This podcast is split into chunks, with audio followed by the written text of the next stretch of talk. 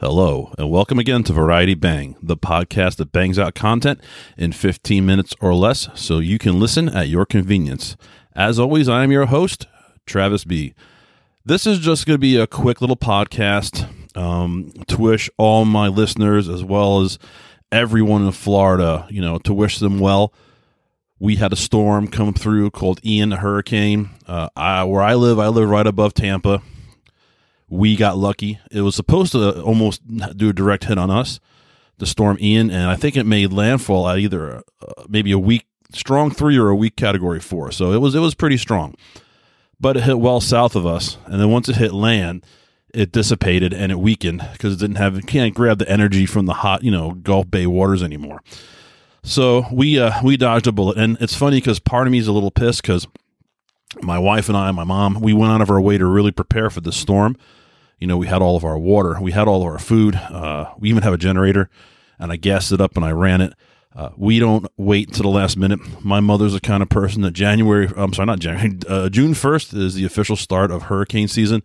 And my mother will be like, okay, let's get a hurricane supply. She does not mess around. And I give her credit for that. I mean, it can be a little annoying sometimes, but for the most part, uh, she keeps us, you know, going in the right direction. So thank you, mother. I, I love you and I appreciate you pushing us to get ready to go because the minute it became apparent that this storm was a real threat, I looked at my mother and I said, What do we need?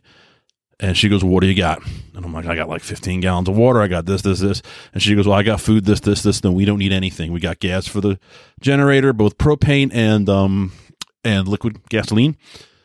So we were prepared, and uh, we did not lose power which is nice. A lot of my friends south of us lost power. Clearwater and St. Pete, uh, they they lost their power. Um, really didn't get much more in my area in Holiday, where I live in Pasco. Uh, didn't really get much more than some wind and some rain, a few gusts. But regardless, we were prepared. And while I sit here and I go to myself and I say, you know, this kind of sucks, you know, because I did all this preparedness for nothing.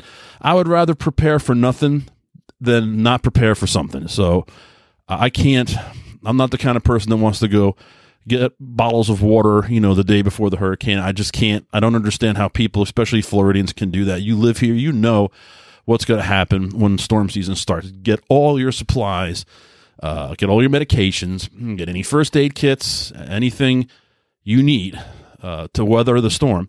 And for some reason, you do decide to evacuate Make sure you do not leave your pets. You bring them with you. And again, you bring your medicine and you bring any snacks and food that you need and you get out of Dodge. I respect that. Uh, the wife and I and my mom, we have nowhere to go. We don't have money uh, to really go anywhere and shelter somewhere else. On top of that, we have five dogs and well, actually seven dogs and two or three cats. We got we got a zoo here, so there's just no way we could uh, uh leave uh, the animals behind. I would not do that. I, I, can't do that. In good conscience, my conscience would kill me. I couldn't do that. I love my animals. So uh, we decided to stay here. But again, it was no big deal. Where we live, we live on a hill, on a hill, if that makes sense. Uh, we're pretty high up there. We're not in a flood zone at all. I think we're we're evacuation level D, which means if they tell us to evacuate, then pretty much the end of the world. It's bad. It's really bad. So, um, anyway, that's all. Wish all of you well out there who are listening. And those of you who are not, I wish you well as well. I want to make sure everybody's okay. Uh, if anyone can help others, if there's some way you can help your neighbor or someone else farther away, maybe south of us that needs help, please do. Uh, let's try to look after each other and let's try to uh, be more prepared next time and, uh, you know, just weather the storm the best you can and, uh, you know, try to look after each other, try to help each other. That's the main thing.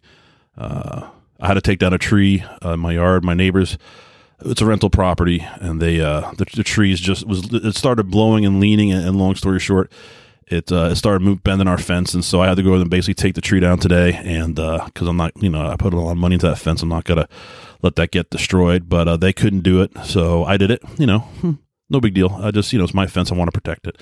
Anyway, that's all. Take care. Good luck. Again, I am your host, uh, Travis B.